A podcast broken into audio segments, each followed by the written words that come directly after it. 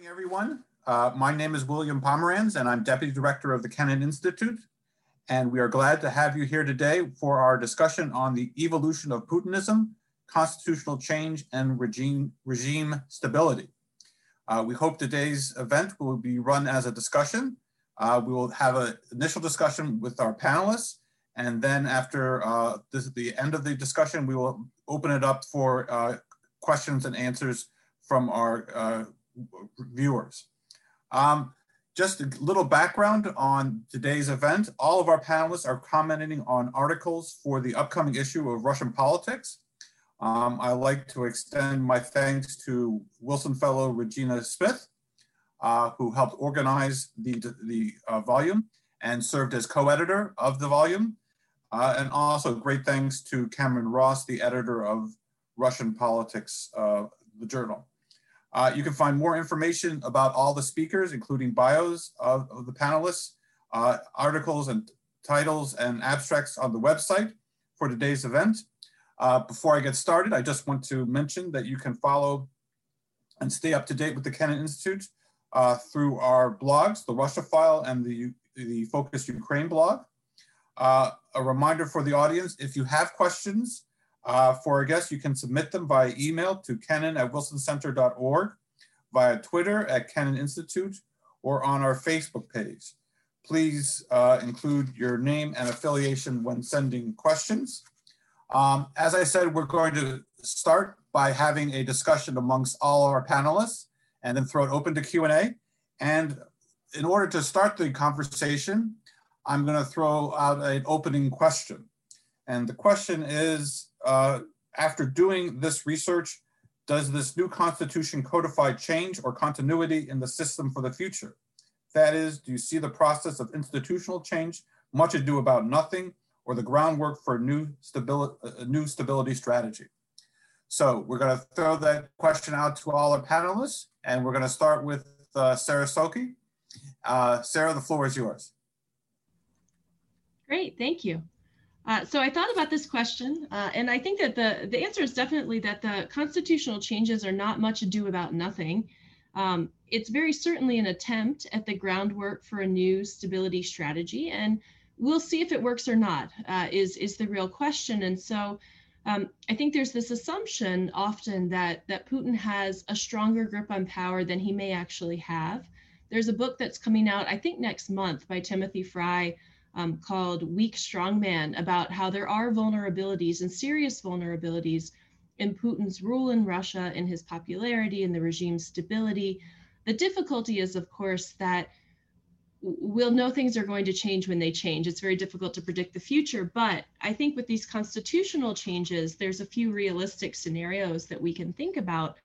Um, one is that Um, these constitutional changes, we have to remember, and this is what Regina Smyth and I write about, we have to remember there's these opposing forces of continuity and change. So the constitutional changes are not much ado about nothing, but they're also not a brand new strategy, right? So uh, there, there is this common, there's this uh, strategy that they've relied on before, that they're relying on again, which may, in one realistic scenario, maintain a delicate balance that essentially would mean strengthening Putin's regime and maybe strengthening the popularity and stability of United Russia.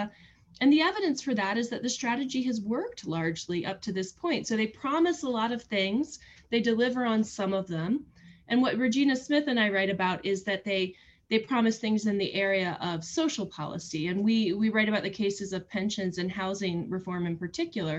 Pensions, there's a lot of constitutional promises that they make, very explicit ones. Housing, they don't mention in the constitutional amendments, but they've had the same strategy of promising a lot, delivering on some of it with varying success in different places. And so that's one realistic scenario, is they maintain the delicate balance. Um, another realistic scenario is that the constitutional amendments are mostly important for strengthening elites, and it allows them to handle or suppress any potential objections to continuing stagnating conditions uh, in healthcare and education and living standards and that kind of thing. And that would be a very, that's a different uh, scenario. That means that they're not um, providing things people want, but they're strengthening the elites. And of course, One possibility is that the constitutional changes are not enough to bolster uh, Putin's survival, the survival of United Russia.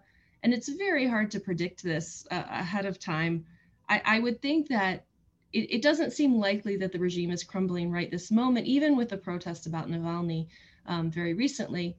But certainly we know that the constitutional amendments are not much ado about nothing. Um, And we see in them very much these opposing forces of continuity and change. They're using old strategies, but also trying to bolster themselves up moving forward. Um, and in the spirit of keeping things moving, I'll go ahead and stop there uh, and let someone else jump in. Thank you very much, Sarah. I immediately violated the first rule because I did not even give you a one sentence uh, bio. Uh, Sarah is an associate professor in political science at the University of Colorado in Boulder.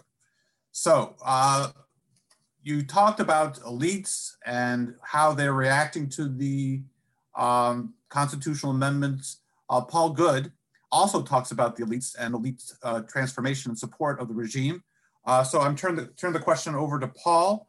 Uh, he is the McMillan Chair of Russian Studies at the Institute of European, Russian, and Eurasian Studies at Carleton University. Paul, floor is yours.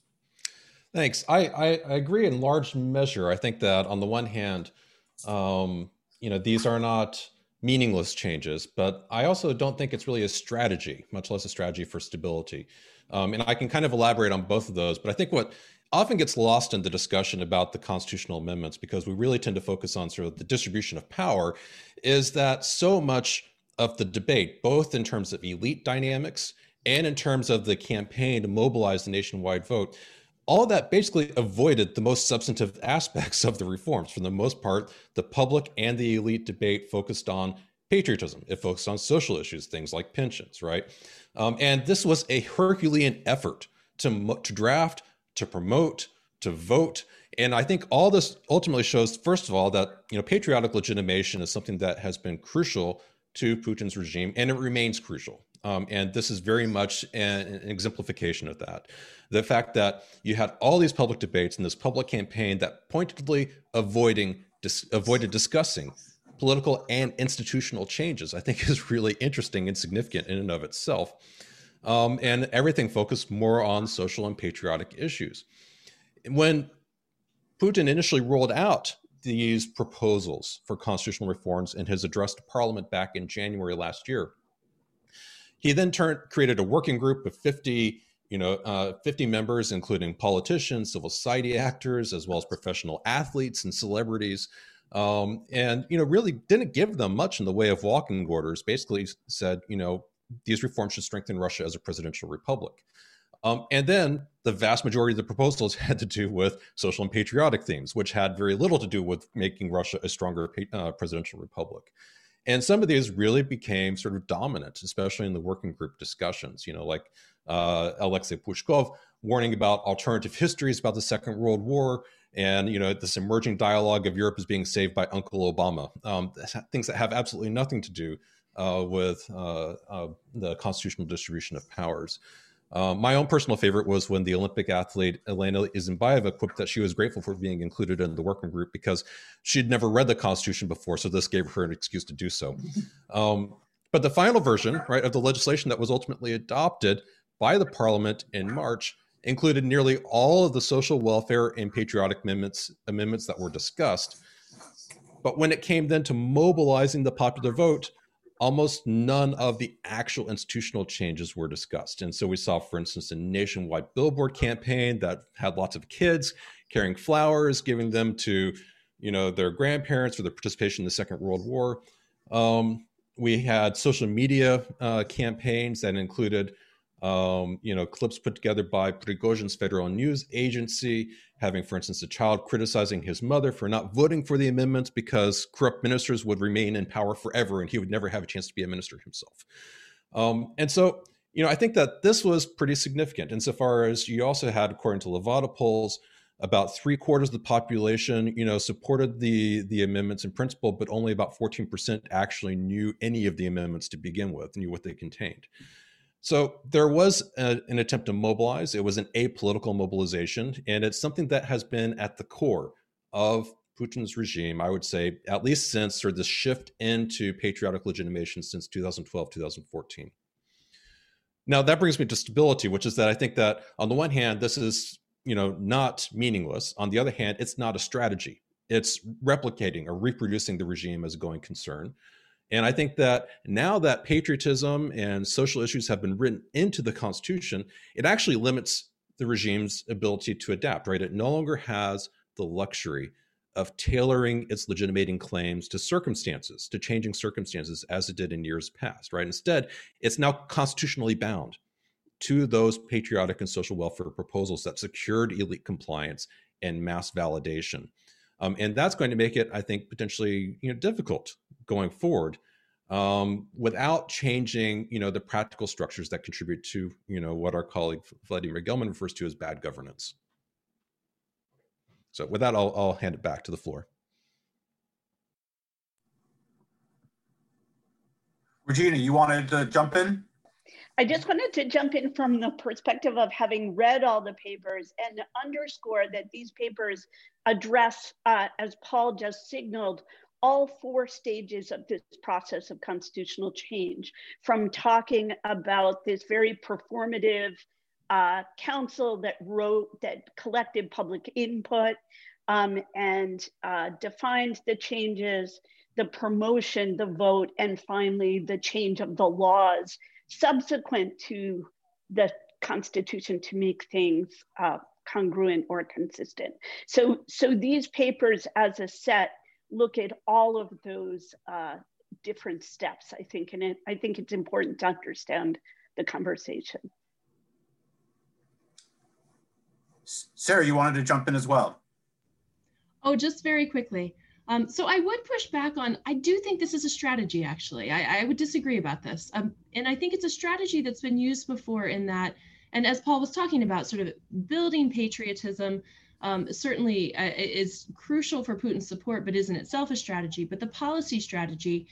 And it's interesting because these constitutional promises, they had constitutional promises about pensions previously, and now there's more constitutional promises. And I, I think it seems kind of funny from an outside perspective that they would include in a constitutional amendment a promise that implies things like an annual increase in pensions or indexation, which which may or may not be an actual increase, but implies an annual increase um, in pensions.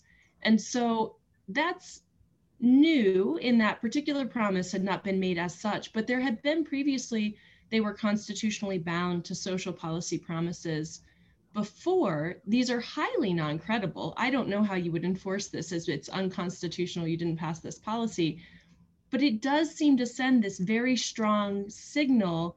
And it seems important that if they omitted this, maybe people would raise an eyebrow. Perhaps they just, they can't back off from doing this kind of social policy promise in the Constitution now. But again, we see that opposing forces of continuing change. This isn't totally unlike what they've done before, but it is kind of a new formulation of the same old strategy. But I'll stop there. Ben. Thank you very much, Will, and thanks, Regina, for leading this project. I think it's, it's uh, in a sense, good that we haven't really focused on Putin. I think more broadly, uh, too much analysis on Russia focuses on Putin. But in this instance, I think it's criminal that we haven't said one of the major things that was achieved by these constitutional changes was allowing Putin to run again in twenty twenty-four and possibly stay in power until he's eighty-three in two thousand thirty-six. I'm not saying that the other features of constitutional change aren't important, definitely not, and those papers make that very clear, but we shouldn't lose sight of the centrality of that amendment made by Valentina Tereshkova, the first woman in space, uh, in, in that set piece of political theater in the State Duma, when Putin came down after her proposal into the body and said, I will reluctantly, if the Constitutional Court allows me, I will um, accept this amendment that will allow me to stay in power. And he admitted after the fact that the core logic behind that was to stop the elite from focusing on the question of succession. So I think we shouldn't lose sight of the centrality of that amendment, allowing Putin to remain in power um, for two more presidential terms, and the fact that that was motivated uh, uh, in terms of elite management. Um, but now shifting to what uh, Nikolai and I focus on in our paper, and if, Will, you want us to touch on whether we should be focusing on continuity or change, we can compare what Putin said on the fifteenth of January twenty twenty in his address to the Federal Assembly. And he said, these are very, I'm quoting now, these are very serious changes in the political system that would increase the role and significance of the country's parliament, the role and significance of the State's Duma. What Nikolai and I make clear in our paper is that that promise was uh, a hollow promise. It was not fulfilled. And we highlight that by looking at the implementation process itself. So if Putin is saying at the beginning of twenty twenty, Parliament's going to have an increased role, then that suggests that during the implementation process that we focus on, Parliament would have a more significant role. It doesn't. It had even less of a role to play than it usually does in lawmaking. And we saw complaints not only of opposition parties, but also of more loyal voices within the State Duma saying, hang on, Putin promised us more influence, and yet in order to implement these very constitutional changes, we're playing a very peripheral role. So that's one of the major points that we make in our paper. And the other point that we try and make is that rather than focusing on constitutional reform in itself, we have to situate it within these other changes that are happening at the same time that Nikolai and I portray as a broader attempt at regime transformation, even if it's transformation to uh, uh, for the current political leadership to remain in power. And so we're not seeing this uh, uh, new system entirely. It's just in order to retain uh, power. And those other areas include things like changes to the State Council, the creation of new bodies that will uh, uh, perform Um, in a sense, like quasi-governments. So we see the way that decision-making is taking place. Putin, it seems, is trying to create these new centers of power um, that won't challenge him, but that will also balance each other. So I've mentioned the State Council. We can also look at uh, V E B uh, uh, uh, R F, which is the Institute of um, uh, Development that's bringing together these new bodies, as well as a commission under Dmitry Kolyak that's focusing on international policy. And let me finish by making the point that we think that these changes are uh, baking in flexibility for the future. So the State Council, uh, in its current form, is not a place for Putin to be able to go to, to step away from the presidency and retain control of the country. But there is the potential for something like that to happen in the future. So it's both to bake in that flexibility for the future, as well as to deal with elite management, which um, was increasingly a problem and remains a problem for late stage Putinism. Thanks. Thank you, Ben. Uh, again, I didn't uh, introduce Ben, but he is an assistant professor at University College London, the School of Slavonic and East European Studies. Uh, you raised the issue of uh, Putin and uh, the uh, nullification amendment and so forth. And I want to turn it to Fabian, uh, who talked about the idea that after these constitutional amendments, it's a much more personal constitution. Uh, Fabian, would you kind of expand on that idea, that this the constitutional reforms involve the personalization of the Russian legal uh, political system? Well, um, thanks a lot. Um, actually, um, I'd like to pick up uh, a few ideas that, that uh, Sarah mentioned, and uh, two of them, um, she brought up uh, uh, Tim's uh, basically idea of, uh, of weak strongman.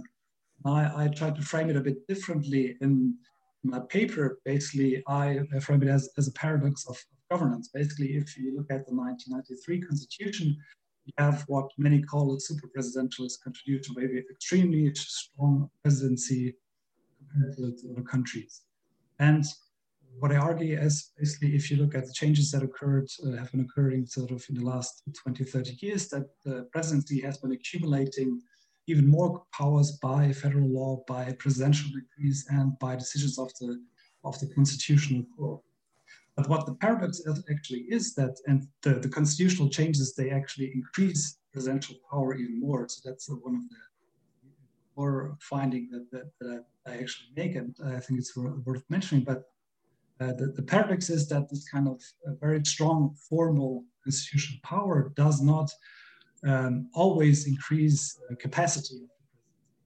This, that very much ties in with what Vladimir does in his paper, what, what he calls bad governance, was actually um, a big implementation capacity. We see it with the implementation of the May decrees, the twenty twelve uh, May decrees. We see it with the national projects.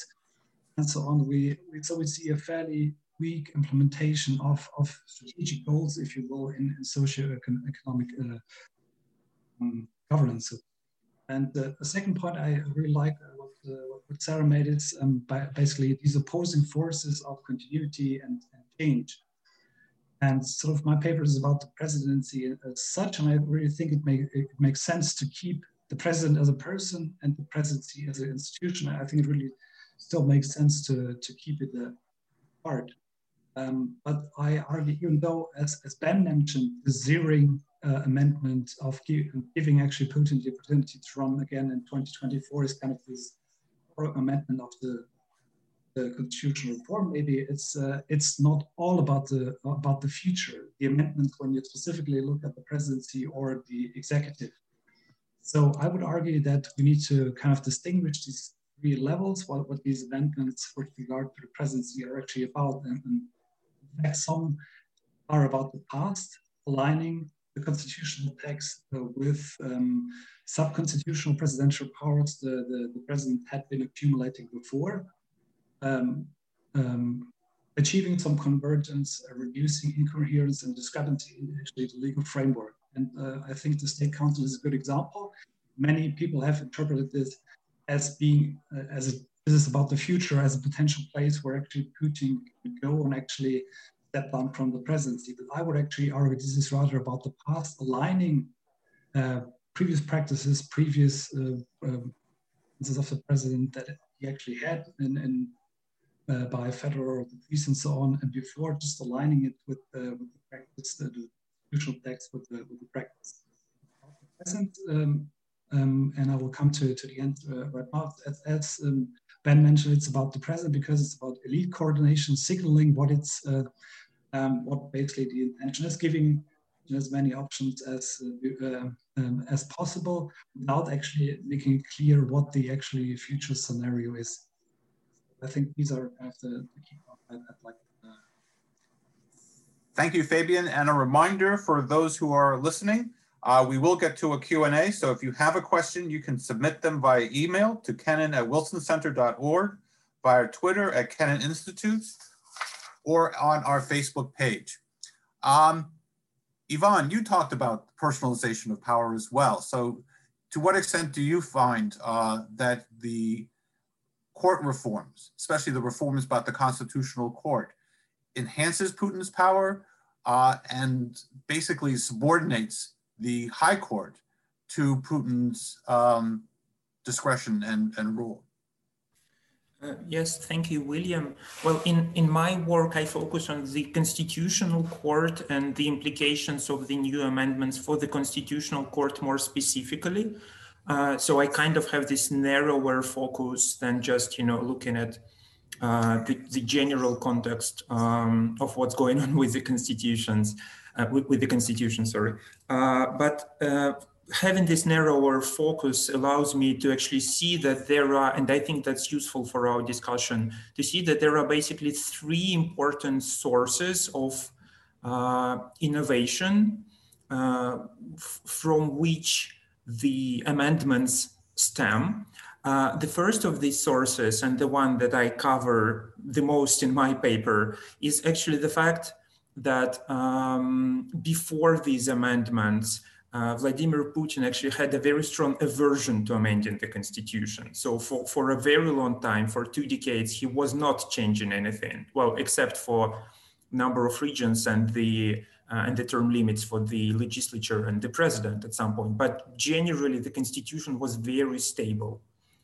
Uh, and, and given that this window was basically closed all of the time, uh, and given that the constitution actually is quite concrete in its provisions, uh, th- there accumulated a huge backlog of stuff that people wanted to amend in the constitution. Uh, and in particular, in the case of the Russian Constitutional Court, lots of things were done using the secondary legislation. So the uh, Constitutional Court Act has been amended extensively during the, the previous decades. Uh, and then when, for some reason, Vladimir Putin said, okay, and now we amend the Constitution, all of this, uh, all of this backlog was actually, it, it basically rushed in, and all of these things were brought in. And I think lots of things related to social provisions and to um, all of these more conservative new uh, things brought into the Constitution, they actually come from there, from all of these, um, from, from this pile of ideas that people accumulated. Um, that's one source. And of course, this source looks more or less like continuity. It's more or less a, you know, a source of continuity in these amendments. And, and really, when I look at the amendments related to the Constitutional Court, many of them has already been enacted with the secondary legislation. But then there is this second source, which, uh, which Ben has already mentioned, the fact that The, the reason the window was opened was because Vladimir Putin wanted to get reelected again in twenty twenty-four, or at least to have such, such an opportunity. Um, and, and to this one, and that's the one related to personalism, to this one, uh, a number of other amendments are linked, because if Vladimir Putin gets reelected, then he has to start, start thinking about what the political system will look like after twenty twenty-four and in twenty twenty-four. And for instance, Uh, one important amendment related to the Constitutional Court is that now the president can effectively dismiss individual justices of the court, which was not the case previously. But that way he secures a much stronger um, control over the court. Previously it was done through the chairman. Now the president can actually fire any of the justices if they do something wrong. And that, of course, makes the situation much more stable for him in twenty twenty-four, given that, you know, that's a point of instability. And then there is the third source of uh, amendments, just the ideas that Vladimir Putin himself might have had related to the to what the Constitution would look like. And I think these amendments are mostly those which strengthen him in terms of making Russia even more presidential, like, for instance, um, strengthening his control over the regional legislatures. It's not like he really needs it, but, but probably he feels more comfortable having them. That's why they are introduced. At least that's how I see picture, you know, based off, um, based off what I have researched about the Constitutional Court. Um, I'll, I'll just leave it there. Thank you. Ben, did you have a question or comment? No, okay. That was for my, it was the mic, okay. Um, so the question has been raised about uh, the question of governance and the issue of the State Council. So I, I want to kind of grill, uh, drill down into the State Council um, because it was initially, as Ben and others have commented, commented uh, the place where Vladimir Putin was going to land, essentially. Uh, to kind of exert control indirectly. Um, and the State Council has now morphed into really a top-down power vertical system, uh, whereby uh, it's something called, is introduced the unified system of public power and has swept up other previously independent institutions, such as local self-government. So to what extent is the new uh, unified system of public power and the State Council supplementing Vladimir Putin's power? Or does did Putin already have the ability to coordinate and to discuss issues top down from the center to the regions? And to what extent is it kind of just duplicative of other powers that the presidential administration has uh, and the president had under the ex existing constitution? So I'll throw that question out there to anyone who wants to respond. The, the, the future of the, the State Council and the importance of the State Council. Nikolai. Yeah, thank you. Thank you so much, Will. Uh, I think this is very interesting point because at the beginning, uh, even before Putin did announce uh, the constitutional reform, there were a lot of speculations saying that it should be the State Council uh, to be the body allowing Putin to stay in power after twenty twenty-four. Uh, when finally the law on the State Council uh, was adopted, it uh, looks uh, now like the State Council itself is almost the same body of power as it used to be after twenty eighteen revision of the previous one. But what is new is the State Council Presidium, which is much bigger, which is much better organized. But I think it's too early to speculate about the importance of this body because it's still at the stage of formation. So we do not know how big and how well financed the apparatus of uh, the State Council will be. But in general, in my view, it looks like extension of the presidential staff at the expense, by the way, of the government and of regional governments rather than anything else. So if there are two general uh, trends which we can notice in all these uh, changes, one is weakening of all other institutions and another one is strengthening of the so-called big president, being uh, Uh, him president himself and all bodies of power directly controlled by him. The State Council, uh, well, is a good piece of mosaics which uh, should increase uh, powers of the president, but uh, we can only speculate now how, how exactly it, it will happen. Mm-hmm. um, thank you. Thank, thank you, uh, Nikolai.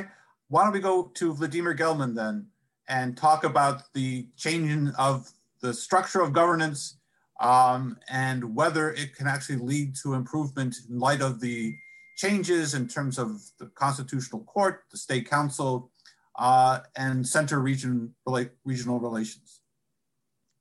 Yeah, uh, uh, actually, uh, I uh, uh, characterized uh, uh, Russia's uh, political uh, economic order as uh, uh, uh, an instance of uh, bad governance. Uh, the uh, uh, system aimed uh, at uh, uh, rent-seeking as a major uh, uh, goal and uh, purpose of governing the country. To put it bluntly, uh, it basically means that uh, Russia is governed uh, in order to uh, steal as much as possible and as long as possible. And uh, uh, the problem uh, is that uh, uh, uh, constitutional changes uh, contributed uh, to extension of time horizon uh, for uh, Russia's rulers and uh, uh, at uh, preventing uh, major uh, unwanted changes. What uh, uh, Putin's uh, spokesman, uh, Dmitry Peskov, uh, brilliantly uh, labeled as cementing Russia. And uh, this uh, cementing uh, mean uh, the uh, uh, continuity of these uh, practices of bad governance, or rather turn of these uh, practices uh, from uh, bad uh, to, uh, to worse uh, because uh, of uh, uh, a combination of Uh, of incentives uh, for uh, subnational uh, authorities uh, as well as uh, for uh, nationwide uh, state agencies. And I uh, uh, explored how it works uh, in uh, three different uh, policy areas: uh, strategic uh, development planning, uh, environmental regulations, and digitalization. Uh, there are uh, three uh, different uh, stories, but uh, what uh, is common uh, is uh, uh, that uh, uh, uh, some um, uh, developmental uh, plans are either uh, postponed or adjusted uh, to uh, vested uh, interests of uh, uh, powerful uh, pressure groups, uh, or uh, captured uh, by uh, some uh, rent seekers who uh, uh, got uh, very luxury uh, state uh, contracts. Uh, contracts. And uh, uh, overall, I would say that um, uh, this uh, uh, idea of uh, continuity uh, of political uh, status quo and uh, preventing unwanted uh, political changes by uh, possible extension of uh, Putin's rule up until uh, two thousand thirty-six uh, provided a strong uh, signal uh, to uh, all state machinery that, okay, we uh, uh, not uh, uh, uh, aimed uh, uh, at uh, uh, improvements. Uh, and uh, this uh, uh, basically means that uh, they um, uh, uh, more and more uh, pursued uh, uh, their uh, uh, self-interest without uh, uh, any serious leverages uh, of um, Uh, implementing uh, uh, some uh, developmental goals.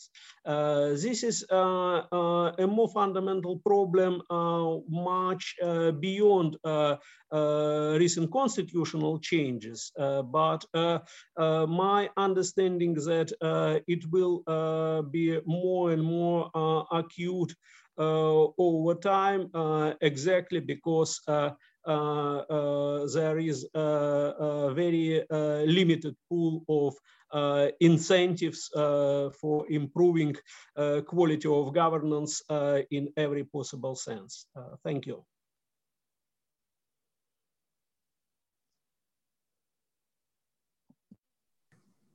Thank you. Um, I, I think I want to bring in Fabian again and talk about, about the capacity of the, um, you talked about the capacity of the government and to introduce reforms. And do, do, does this, uh, do these constitutional changes from your perspective increase capacity, or does it kind of limit the ability to respond? Well, it's, um, it's a great question. And I think in my paper, I only partly speak about the capacity, but I would rather agree with, uh, with Vladimir that it actually um, exacerbates the problems that we previously had with uh, capacity, because I just repeat the paradox, because if you assume that the presidency gets stronger, you would actually assume that uh, kind of the, the, the, the presidency has more capacity to actually implement its own decisions. But what I find in a different paper, for example, if you look at one specific instrument the president has, namely presidential assignments, uh, paruchenia. So I found in the paper that only fifty percent uh, of these kind of presidential assignments are actually implemented. Others are uh, not implemented or either uh, prolonged over uh, quite a long time. When I think um, that's what we, this over-centralization, what we actually see is uh, personalization and focusing all sorts of powers in the presidency actually gives maybe some more instruments of control, but it does, does not really um, give more instruments in terms of actually increasing the capacity to, to uh, achieve uh, what uh, the, uh, the, the domain, the policy domains, for example, that uh, Vladimir talked about. That's, I think, the, the, the major issue at hand, I think. Um, Thank you. Thank you, Fabian. Um, I'm going to jump in here. Uh, Ben has asked me a question, and I'm a contributor, so I'm going to uh, use my prerogative of, of actually speaking and uh, talking about one of the things that I find in the Constitution and with these constitutional amendments, uh, especially with the emphasis on social stability and social partnership and all the uh, emphasis on trying to deal with these social problems, is that it undermines the first two chapters of the Constitution. So when the Constitution was designed and submitted and approved, um, the first two chapters were on the individual rights and the functions of governance. And these were protected because in order to change them, they could only be changed by a, a, a constituent assembly. And of course, there's been no law about how to draft a constituent assembly. Um, but these individual rights were perceived as the supreme value of the Constitution. And admittedly, they weren't always enforced, or they weren't enforced to the full capacity. But this was kind of the, the, the innovation of the nineteen ninety-three Constitution, that it, it, it, it, for the first time, favored the independent rights and the freedoms of Russian citizens. Um, Above all else, it was the supreme value. Now, the Constitution also included references to social rights. So the fact that the amendments emphasize social rights or deal with social rights is, is compatible with what was in the original Constitution. But I think that one of the consequences of this amendment process and the failure to kind of follow the direct procedure outlined in the Constitution was that it undermined the importance of the uh, political rights and civil rights um, by emphasizing the social rights. And therefore, the balance between these two parts of the Constitution has been, been, been changed. And I think that is uh, one of the strategies of Vladimir Putin. Uh, he has emphasized the need for social stability, not only in the run-up of the constitutional changes, but in many of his statements after the Constitution has been approved. So I think that one of the important aspects in terms of governance and the rights going forward is that the constitutional amendments returns to the emphasis on social stability and social rights to the detriment of individual rights.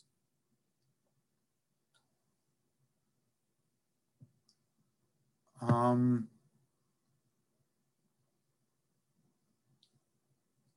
Regina, you want to sp speak about that as well? Or pa Paul, Paul wants to speak about that as well. Thanks. I, I actually kind of wanted to get back to the broader question about, you know, this, the new system of public authority, although I think it touches on this, this last comment as well, um, which is, I think, to pull back to a broader picture and ask, you know, during the first two decades of Putin's rule, you know, a common question that a lot of people were asking was, why doesn't Putin just change the Constitution to stay in power? Well, okay, so he's done that. All right. So um, if that's the case, then, you know, are we really investing that much into the discussion about the the implications of formal institutional changes th at this point? Um, I think the points that Fabian raised, particularly regarding over-centralization and over-personalization, are important ones. There are also questions that we were, there are also points that we made, so those of us who were focusing on regional politics, say like ten years ago, were making with regards to Putin's federal reforms.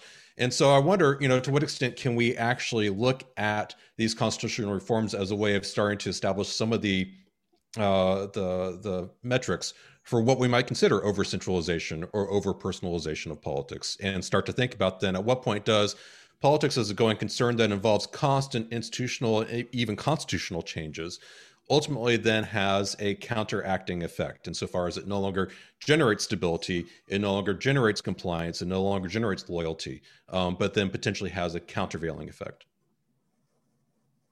Regina, you wanted to jump in as well. Uh, I did, and I, and I just um, I wanted to point out two things. Um, uh, Vladimir Gelman uh, talked about digitization, and I think one thing we could think about is how digitization is a new mode of centralization, right? Because it takes regional officials out of benefits distribution and makes direct linkages to, to federal bodies in some cases. And there's been a lot of discussion about this uh, in, discuss in sort of online discussions with Putin and so forth. But I also wanted to note that in our paper, I think uh, one of the arguments Sarah and I are making is that in a sense, this was a, an attempt with social policy to look, to have give an illusion of less bad governance by defining an agenda, right? So here, the, the social changes define not only a political agenda that the state feels like it could maybe manage, although we saw problems last week, but also uh, a political platform for upcoming elections. So while Putin is clearly, you know, Putin staying in power is clearly critical here, I think uh, we're now engaged in a permanent campaign where a lot of this is about electoral management and electoral campaigns and so forth. So I wanted to put that idea on the table for our discussion. And, and Sarah wanted to jump in. Well, listening to this conversation, I, I think what stands out to me is that the what's really significant about the constitutional amendments is that it creates this bind for the government with these dual tactics. So um, Ivan and Ben were both emphasizing the institutionalization of, of power, right? That the formal institutions are getting stronger. And Ben very rightly noted um, that th this is the central thing is the zeroing amendment and that Putin can run again and can stay in power. And so there's this bind though that on the one hand, Putin can stay in power and there's a formalizing of institutions. So he can stay in power. United Russia can potentially stay in power. And on the second, They want people to want them to stay in power. So they, they offer these things that are unrealistic and not credible that they've always promised. They, and they strategically deliver, but it's also important to emphasize, and Regina and I write about this in our paper, that these social policy promises often go to specific groups. We can tell this is a tactic because they seem to think there are core constituencies, right? Even the increasing the retirement age, they opted out whole groups of people. I mean, there's like a list of like a dozen different categories of people not affected by the increase in retirement age. And that's before the constitutional amendment, but they create these selective categories. So it's this bind where you can stay in power, but also you want people to want you to stay in power. But that second part, we're not really sure how well that's going to work, that people wanting you to stay in power. Thanks. Uh, we're going to go to questions soon. A reminder that you can email your questions to kennan at wilson center dot org, uh, via Twitter at Kennan Institute, or on our Facebook page. Um, oops, I... I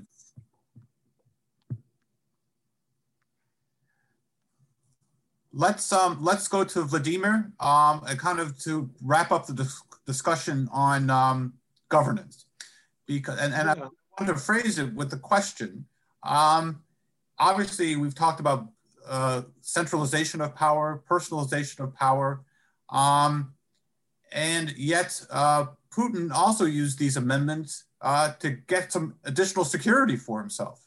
Uh, he's expanded his right to immunity. Uh, not just in office, but after office. Uh, he's expanded, uh, he's introduced the right to have ex-presidents uh, join the Federation Council. Uh, uh, so to what extent is this simply a perpetuation of bad governments, governance, and to what extent is Vladimir Putin looking over his shoulder uh, at the time that maybe he won't be in power? Um.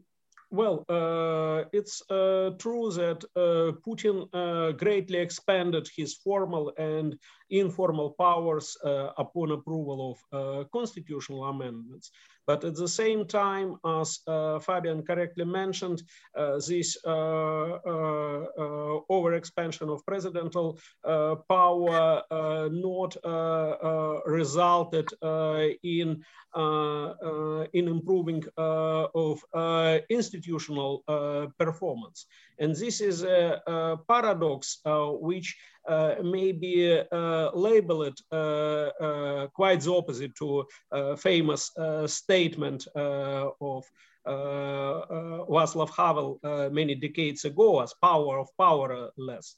This is uh, powerlessness of the powerful.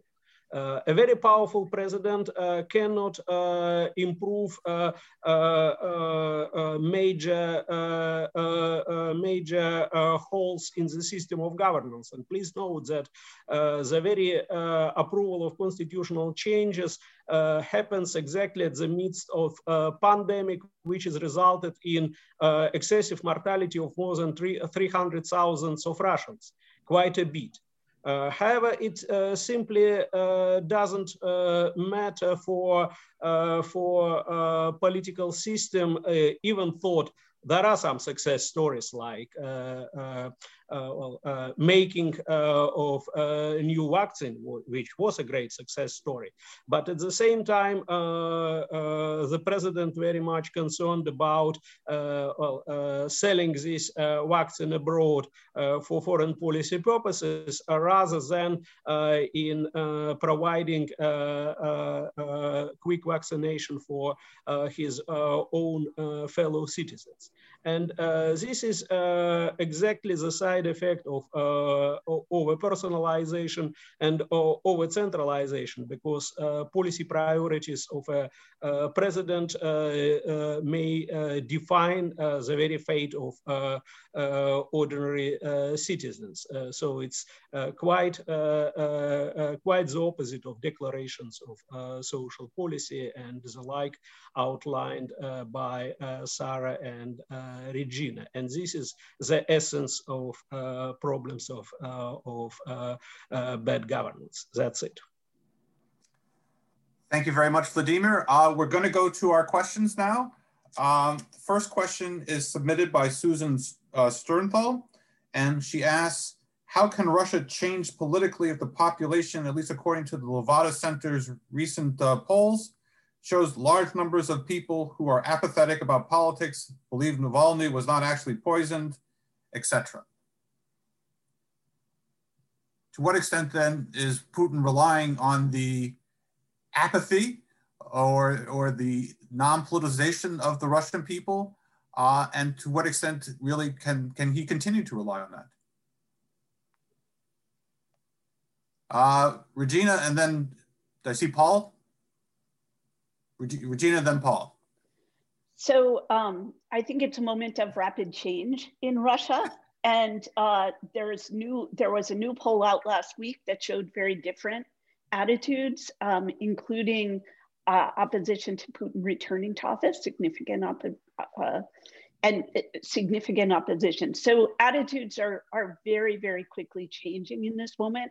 I'm not sure that polls are capturing these changes in attitudes because a national sample, you may not be able to gen, uh, sort of generalize about all pensioners from the set of pensioners included in the, in the national samples now. They're pretty restrictive. Um, focus groups show very different kinds of attitudes that Uh, are much more uh, reflect social change. So, so I think that um, I don't want to predict a society waking up, but there's a difference between apathy and alienation. When people are apathetic and disengaged, then then they don't come back to life quickly. When people are alienated by the government or or understand they have to perform in this sort of model of plebiscitary autocracy that Yudin talks about, then uh, it's, it's quicker for them to re-engage in politics if politics gets interesting and exciting.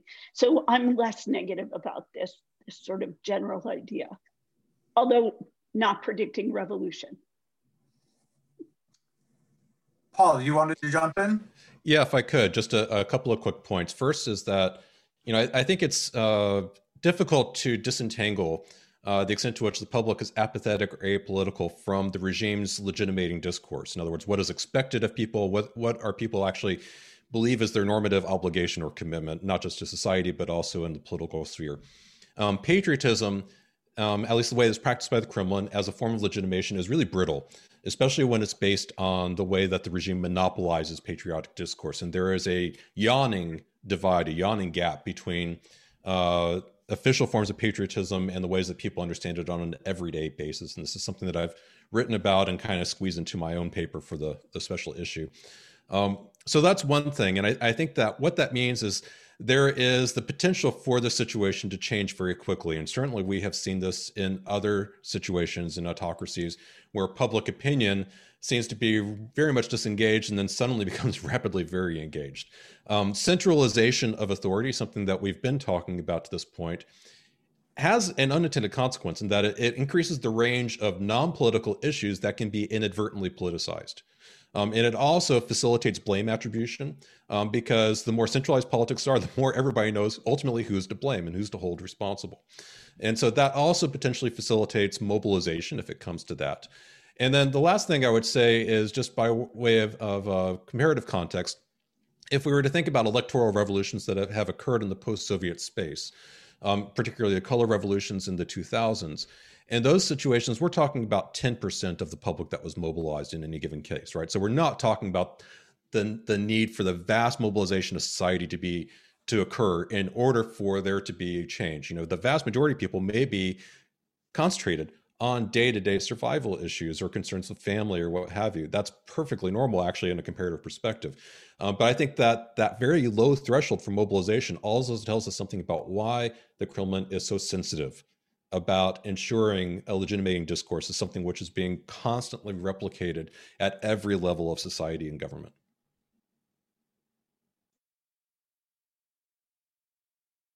Thanks. A, a follow-up question, um, follow-up question from uh, Jeff Hahn. Um, Thomas Remington argued that a major goal of Gorbachev's reforms was to create buy-in to the government system. Is Putin attempting a similar strategy by creating a league buy-in? Um, I guess, Paul, if you could uh, address that initially, that would be great.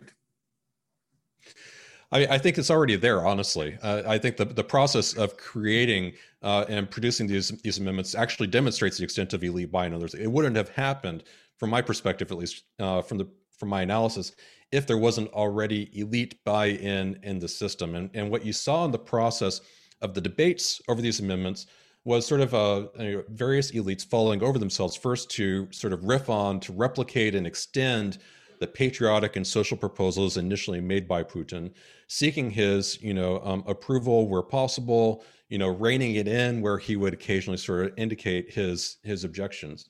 Um, but ultimately, I mean, if we're going to look at these reforms as something more than just a top-down imposition, then we have to accept the fact that there is a degree of what, you know, uh, Green and Robinson referred to as the co-construction of authoritarianism. And that's not, you know, just on the elite level, but it's also on the mass level too. Sarah. So I don't really see what Putin's doing is at all similar to what Gorbachev did in the nineteen eighties, although I'm sure my other panelists will correct me if they have uh, different impressions. But um, Chris Miller and others have compared Putin uh, more actually to Brezhnev for the length of time in power and sort of the stagnating living conditions um, in, in terms of, you know, I don't, I, I don't see as Putin, uh, what he's doing and getting sort of elite buy-in. It is a very top-down imposition, uh, and it's a continuation of these sort of unrealistic promises. And so, and it's not uh, any kind of opening up. It's in fact institutionalizing a, a formal power that will allow them to, uh, from their perspective, hopefully deal with any opposition very quickly and shut it down. Because as Paul notes, you don't necessarily have to have a huge swath of the population on the streets for it to be a big problem. Um, and a huge number would be ten percent. I, I mean, it could even be two, three percent, and that that would be very problematic potentially. Um, yeah. To be clear, I wasn't likening Putin to to Gorbachev, but the the, oh, no, the no. top-down process of, of securing. I was answering the question, not not yeah, not disagreeing with your response at all, um, but just responding to the question. Okay, our next question comes from Brian Taylor at Syracuse University. Uh, Kirill Rogov has argued the recent protests have shown that Putin has not succeeded uh, with his goal in constitutional reform of not being a lame duck. Unlike in Central Asia, for example, there seems to be considerable social opposition to having a president for life. Does the panel agree or disagree with Rogov? Did Putin solve the twenty twenty-four problem or not? Nikolai. Uh, thanks, Brian. I would certainly agree with Kirill Rogov, and it's, I think, the most interesting question now, and uh, it's a huge problem for Putin. That's why he uh, is postponing his uh, presidential address, uh, not for the first time. It's needed now for him to revise or to adopt the new strategy, uh, how to uh, make himself not a poisoned asset for elites, but uh, the base for stability of the whole system. And this is very important thing, because we should understand that the constitutional reform is only part of the political transformation, which is aimed uh, to uh, let Putin to keep in power after twenty twenty-four, not necessarily in his present uh, capacity of uh, the daily president, but perhaps of uh, a monthly president, the one who Uh, could keep control over the system, but uh, who uh, could avoid of uh, being involved into uh, daily daily activities. And so far it was going on well until very recently, when due to the political crisis caused by Navalny, a kind of Navalny gate, uh, Putin did start to lose his uh, popularity. And uh, recent Levada Center poll Uh, did show that although approval rating of Putin formally is almost the same as it used to be half a year ago, the level of trust to Putin uh, has declined from thirty-two to twenty-nine percent, and it's going down. And the problem is that Navalny, even if uh, staying in prison, uh, well, uh, did already damage Putin's legitimacy, and this is huge risk for the whole system. So, uh, I would compare the situation now with uh, the political crisis uh, in twenty eleven twenty twelve, which finally uh, has led uh, to the annexation of Crimea. So, and in my view, the uh, very adoption of this so-called Putin's constitution was initially planned as a kind of celebration, the final stage of this uh, glorious uh, way uh, Russia passed, uh, being led by Putin starting from twenty fourteen. It did not play this role. And now we see that Putin is uh, back uh, to the position he was Uh, prior to uh, Crimea, uh, not in terms just of uh, figures, but in terms of the fact that political crisis is going on and uh, there is no way out except for uh, something which should be invented by Putin. Ivan. Yeah, if, if I can jump in just very briefly, um, I think that it might be that what Vladimir Putin was doing with the constitution is he was not solving as much the problem of twenty twenty-four, but rather the problem of twenty twenty-one, when the Duma elections will be held this September. And if you think about the timing of constitutional amendments, um, well, if it was about twenty twenty-four, then it's a little too early unless the Duma elections are part of the picture. And I think this is how this question is connected to the previous two questions, because it's not as much about the population, but rather about what uh, all kinds of political elites on the regional level, on the national level are doing, and especially how they prepare for these very important Duma elections, which should be held this year. Uh, if Vladimir Putin would not have sent this signal that, you know, guys, we are thinking about twenty twenty-four, I might stay, then it could have happened that the regime would start actually unraveling already in twenty twenty-one, because the political elites would have to start thinking about their loyalties in, you know, uh, in, in the run up to the Duma elections. So I think the answer to the question about whether the problem was solved is should be positive. Yeah, except it was the twenty twenty-one problem that Putin was solving. And I think he, um, well, it remains to be seen, but he has certainly improved his position uh, in terms of what he'll get in September. Well, could I please jump in with a small remark? Uh, yes. I, I, uh, first of all, I, I would not agree uh, that uh, the constitutional reform uh, came too early if to think in terms of twenty twenty-four. And here I am uh, fully supported by Putin himself. The problem is that you cannot construct uh, or change essentially design of the political system just on the eve of uh, the uh, new presidential elections. You should construct new institutions, but this is not function of the constitution only. You should, lot, you should let these institutions to work. You should understand how the system uh, uh, is uh, capable uh, to, to, to, to work after, after being changed. So in my view, Putin was planning to undertake all these changes earlier and before only not uh, twenty eighteen crisis, with several defeats in regional elections, we could see the constitutional reform earlier. Now, if to speak about twenty twenty-one, this is exactly uh, Rogov's point that uh, the Kremlin now is much weaker uh, than it used to be, say, half a year ago, because half a year ago, they did face certain potential problems connected with the smart, smart voting model, uh, especially in Moscow and Saint Petersburg and Saint, uh, in single mandate races. But now they do face much more serious problem connected with the fact that uh, United Russia is going down, not only Putin, but everything else, because Putin is the base for the whole system.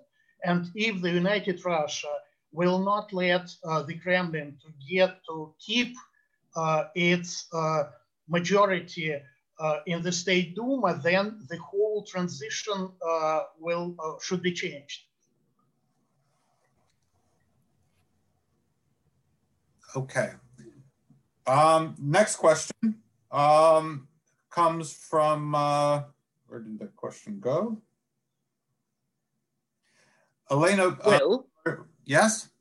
Sorry, I, I put my hand up and I just have a quick comment to make that relates please both do, to what Nikolai please said do, and please what, do. what Ivan said. Thank you very much.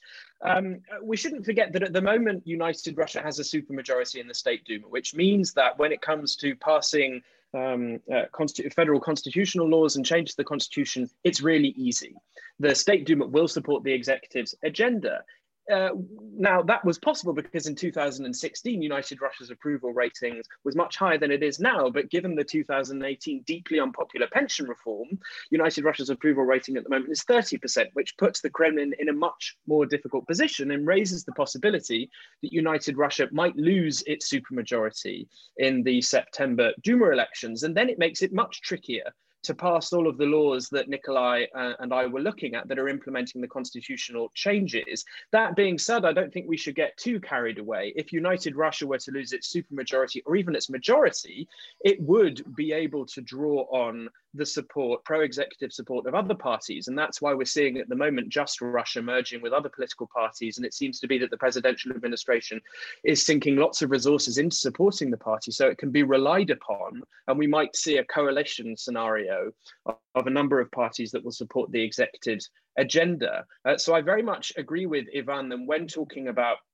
the constitutional changes, we shouldn't just be thinking about twenty twenty-four. The twenty twenty-four problem and the succession problem, put differently, has not been solved. What Putin did in twenty twenty was just kick the can further down the road. Thank you. Any other, anyone else want to comment on that? Okay, so I'm going to go to our next question from Elena Ponomaryova. And she asks, I recall an article by Daniel Tressman calling Russia, Russia a normal country for its level of development. Apparently, Professor Gelman disagrees. That's my question. What is the proper level, what is the proper level of quality governments for Russia? Or according to Professor Gelman, any observable level of quality governments in a non-democratic state would be labeled not good enough. So Vladimir, I think uh, you get the first crack at that. Yeah, actually, uh, uh, uh, Dan Priestman and uh, Andrei Schleifer uh, uh, stated in two thousand four uh, that uh, Russia faced uh, with uh, the same uh, problems uh, with its political system, uh, typical to uh, mid-developed uh, countries uh, such as uh, Turkey, for example. And uh, this uh, statement uh, uh, supposed to be uh, very relevant. However, uh, when we uh, go to uh, quality of governance uh, uh, indicators uh, provided by the World Bank, uh, by uh, Transparency International, uh, uh, Rule of Law Index and the like, we'll find out that uh, Russia, which uh, supposed to be uh, governed uh, nearly uh, on the same uh, level uh, like uh, uh, countries of uh, Eastern Europe or Turkey, Uh, somehow uh, governed uh, worse than uh, those of uh, African states, uh, which are uh, much less developed uh, than, uh, than Russia. Uh, and uh, uh, this is uh, the fundamental uh, problem for, uh, for the country. We should expect uh, much better uh, governance of Russia, not because Uh, of uh, dichotomy versus uh, authoritarianism, uh, but rather because uh, some of the um, uh, authoritarian states are uh, also uh, performing better, uh, better than Russia. And uh, uh, one of uh, the reasons uh, why it is so, uh, because uh, Russia's uh, political regime uh, provided uh, not uh, enough incentives for improving uh, quality of governance, uh, which are uh, apparent uh, for uh, authoritarian states uh, like uh, uh, China or, uh, for example, uh, Saudi Arabia. Uh, this is uh, uh, uh, a fundamental problem for uh, personalist uh, authoritarian regimes, uh, which have uh, very uh, slim chances for uh, dynastic succession. uh, unlike monarchies, and uh, uh, have a very um, uh, weak uh, system of internal checks and balances, uh, like in uh, one-party regimes, uh, such as uh, uh, in China, or that uh, in uh, the Soviet Union. So uh, my uh, understanding that uh, uh, it's Uh, not because of uh, authoritarianism uh, as such, but uh, rather because of uh, a particular form of uh, authoritarianism uh, dominated uh, in Russia. There we go. Okay, sorry about that. Uh, the next question comes from Marjorie Malmström-Balzer from Georgetown University. Uh, it's a question for the panel, but especially Nikolai Petrov. Could you comment on the baked-in status of the leadership of the Russian people and culture in the Constitution? What has been the resonance of this?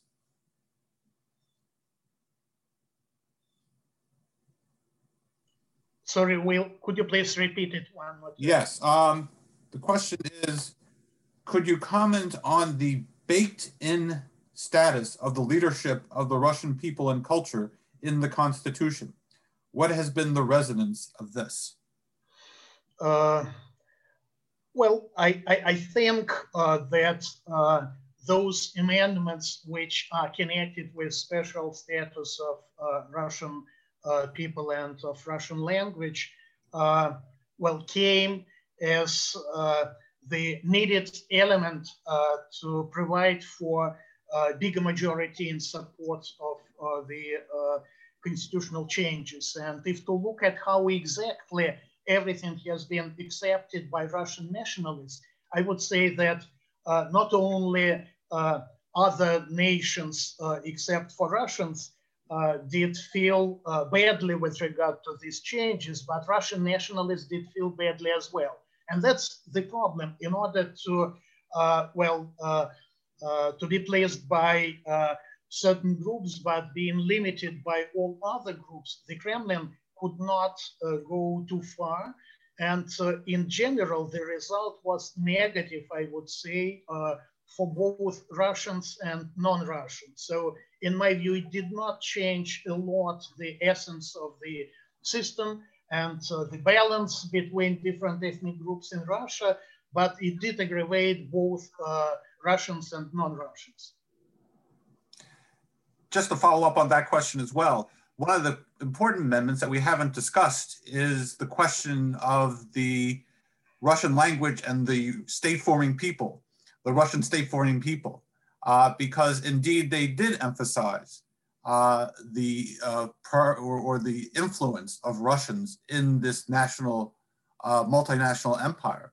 And uh, there was a discussion during the, the working groups about whether they should actually change the preamble of the Constitution and to insert language about just the Ruski, the Ruski people, and, and, and the, the emphasis on, on, on the Russians.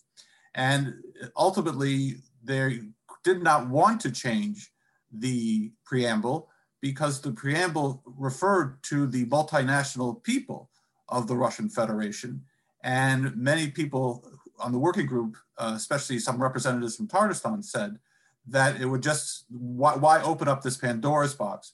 Why actually insert this amendment?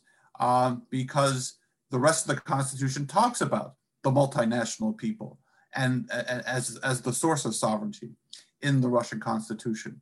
So there, there was a debate or a side debate about what to do about the emphasis on Russia, on um, there, as, there was discussion about uh, kind of referring to the victory of World War Two in the preamble and so forth.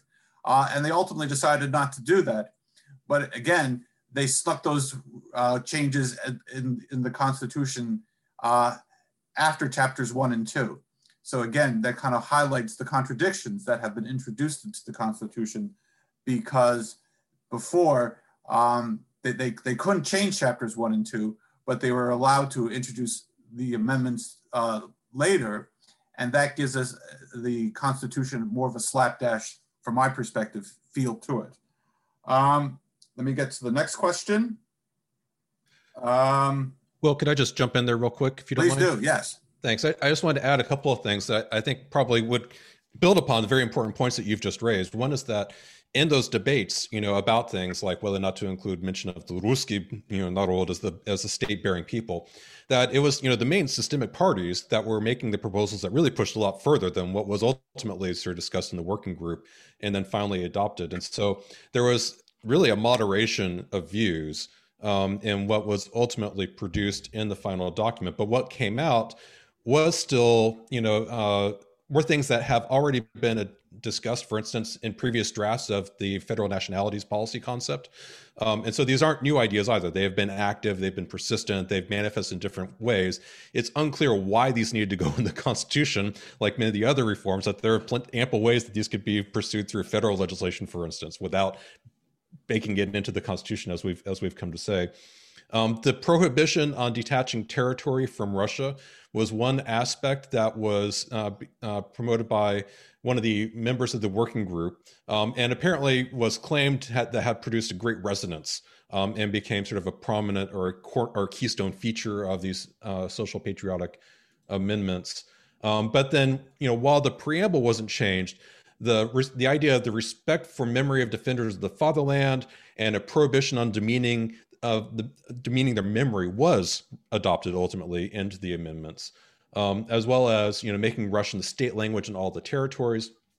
And one last thing to, to mention about minority peoples, while minority ethnic peoples' rights are recognized, um, bear in mind that Russia also, in the same packet of reforms, is not bound by treaties and law that conflict with the Constitution. Um, and so while they're recognized domestically, that doesn't mean that international concerns about minority ethnic rights would be recognized domestically within Russia. Um, and that was also a principal source of concern amongst minority ethnic peoples um, within Russia with regards to these, uh, to these reforms. So there has been some subtle um, changes, things that I think have been present for some time, especially in the elite discourses, um, but things which also have potentially substantially weakened uh, sources of, of, of opposition and sources of rights um, uh, for uh, the non-Russian, non-ethnic Russian peoples within Russia. That's a good point. And Ivan, maybe you can just talk about the changes to the Constitutional Court and the attitude of the, the status of the Constitution vis-a-vis international court decisions?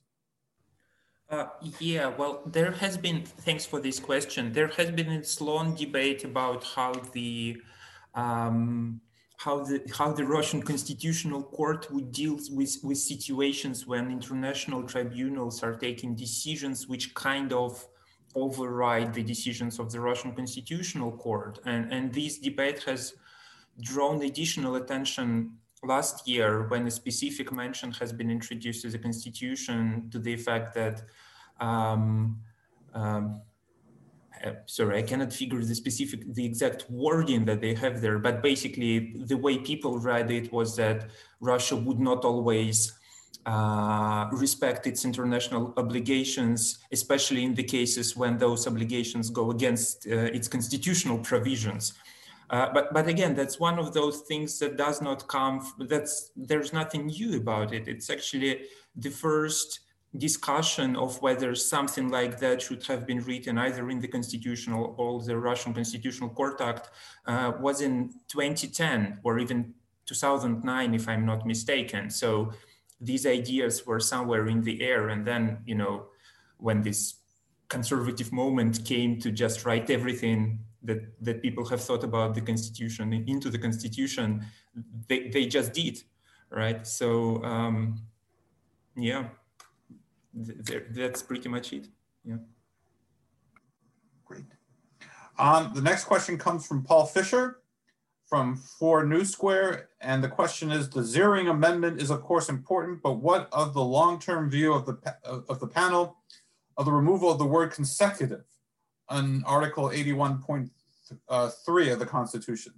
Is it meaningful and significant constitutional pre-commitment uh, for every successive president that is not Putin or Medvedev?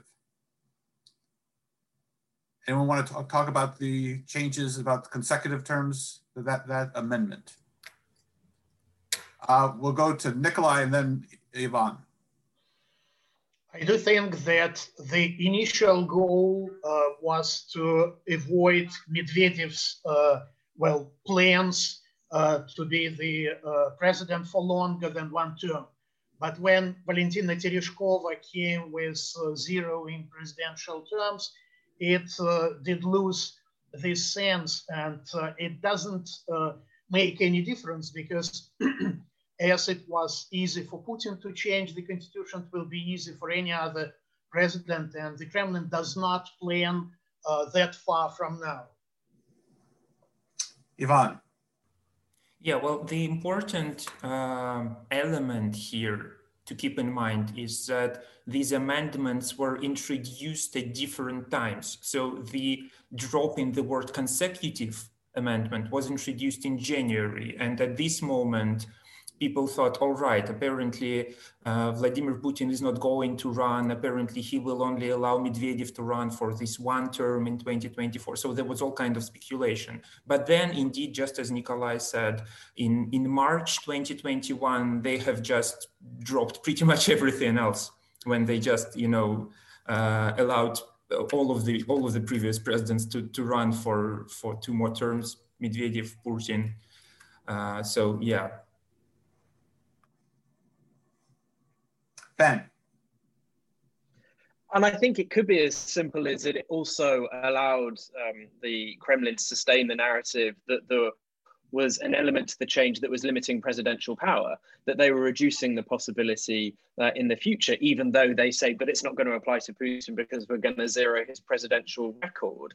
And certainly, the, you know, this is the complexity of the constitutional reform and the choice selection of certain elements by the authorities to highlight them in a way that actually isn't faithful to other changes in it. So uh, they can say, well, look, we're removing consecutive, uh, so that might be a plus for the um, uh, people who wanted uh, a liberalizing change in the constitution um, more broadly.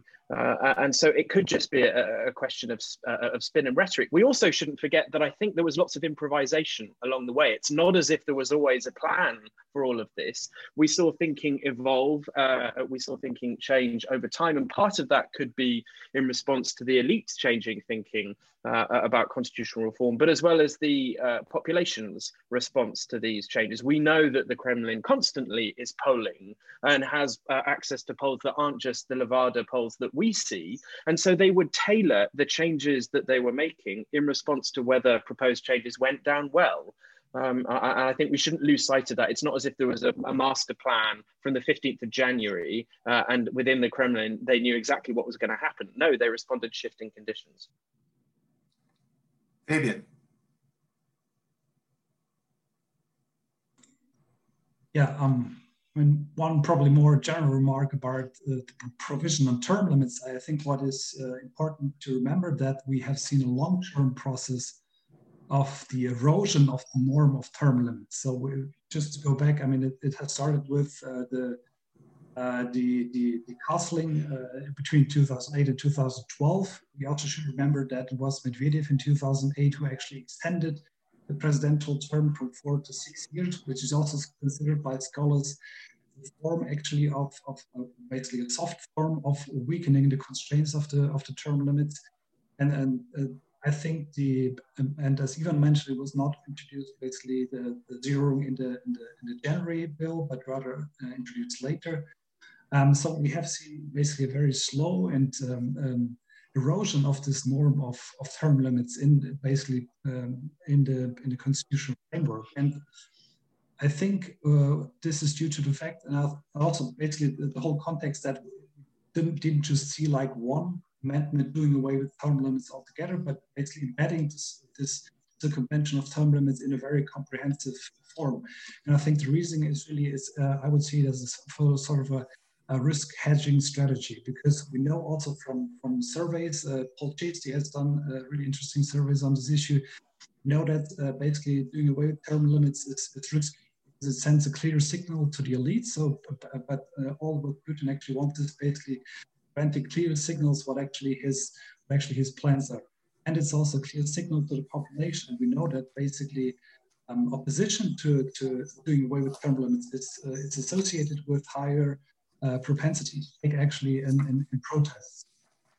its very slow erosion of the rule of term limits basically is, is a, I think, a very conscious uh, strategy of, of dealing with risks that are associated with uh, prolongation of, of personalist rule and uh, basically regime prolongation.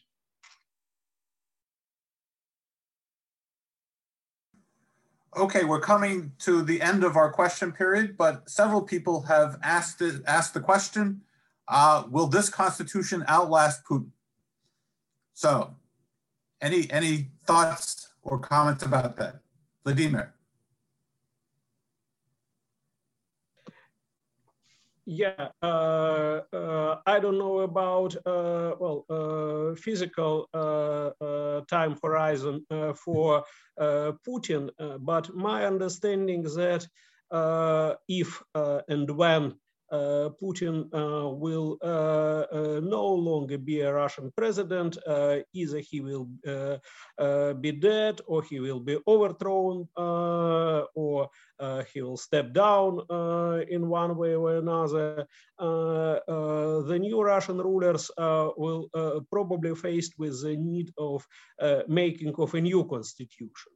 And uh, uh, uh, the very uh, uh, mechanism uh, of power, which is overly uh, personalized and overly centralized, Uh, is uh, highly unlikely to uh, uh, to continue over uh, next uh, generations of rulers, uh, especially uh, given uh, given the uh, fact that uh, there are uh, low chances uh, for uh, dynastic succession uh, in regimes like uh, those in Russia. This is uh, not a monarchy like uh, uh, like uh, uh, Saudi Arabia, and uh, not uh, uh, uh, a party-based uh, mechanism uh, of power. Uh, this is why I would expect that uh, uh, new rulers will uh, need uh, to uh, uh, uh, to um, Uh, adopt a new constitution, but uh, it's too early uh, to speak uh, uh, what what exactly will be changed and in which uh, which ways. Uh, uh, uh, but uh, I doubt that uh, it will be uh, the same constitution in one hundred years from now.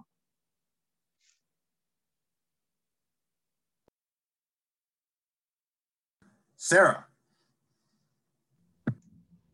So I, I think, as Vladimir said, that it's it's too early for us to really know or, or be able to answer it. I think that's absolutely right. But I, I would be shocked if they completely scrapped the Constitution and started from scratch. I can see scenarios where you could have um, some kind of transition in power, new leaders come in, and you could have further uh, amendments and adjustments. But I, I would be surprised, at least, if we saw it completely scrapped. But I, I think what Vladimir said is actually uh, the most accurate answer. one hundred years from now, we're not likely to see the same constitution in place, but it, it's much too early to really know how a subsequent leader would, would adjust it. But I would be shocked if they fully scrapped it.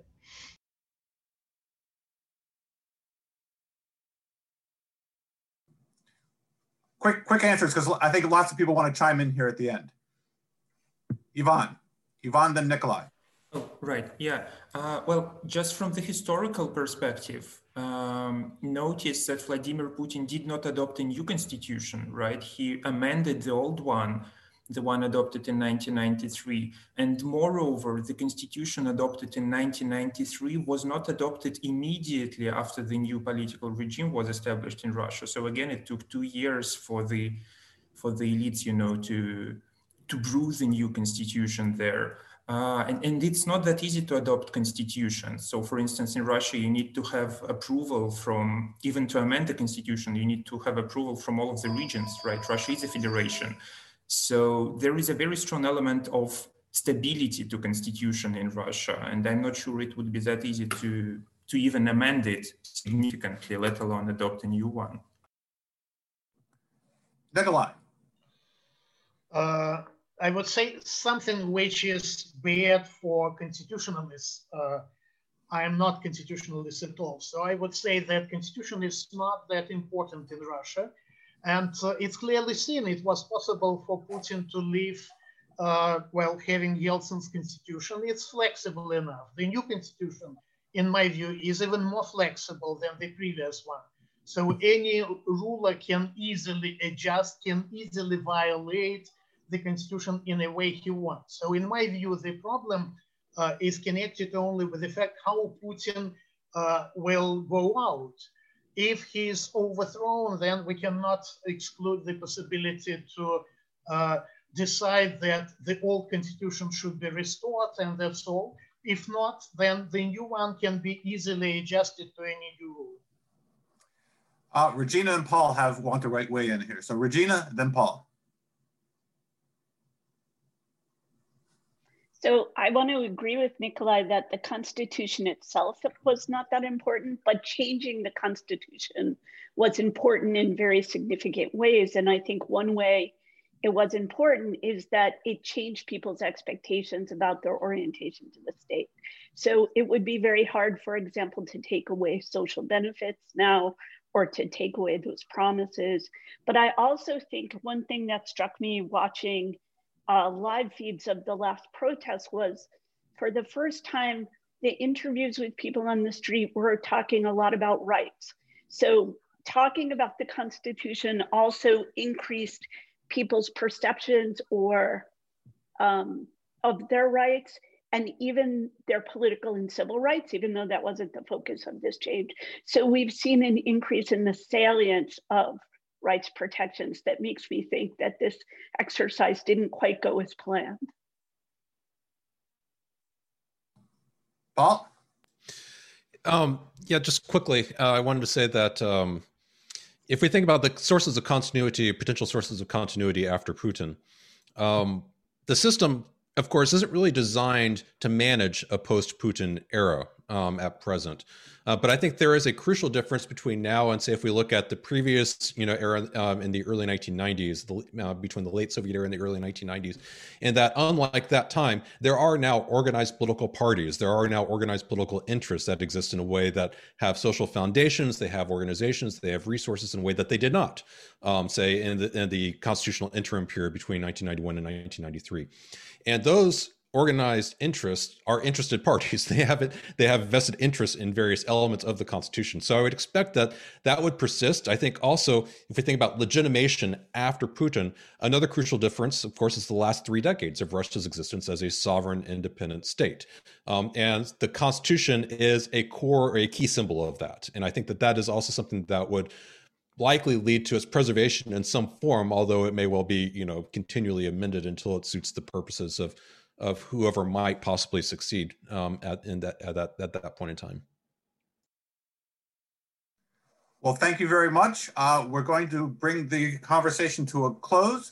Um, I will just close by saying that Russia had seven constitutions in the twentieth century. Uh, and uh, we can debate whether Putin represents another constitution, the first constitution of the twenty-first century. Uh, but the permanence of Russian constitutionalism Uh, has been, always been called in question, and I have no doubt that uh, at a, a appropriate time there will be another constitution or another constitutional debate. I want to thank all our panelists for uh, tuning in and for all your contributions.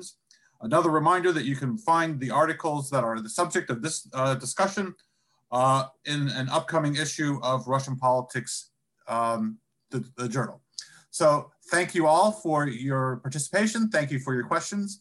And we look forward to seeing you at future Kennan Institute events. Thanks very much.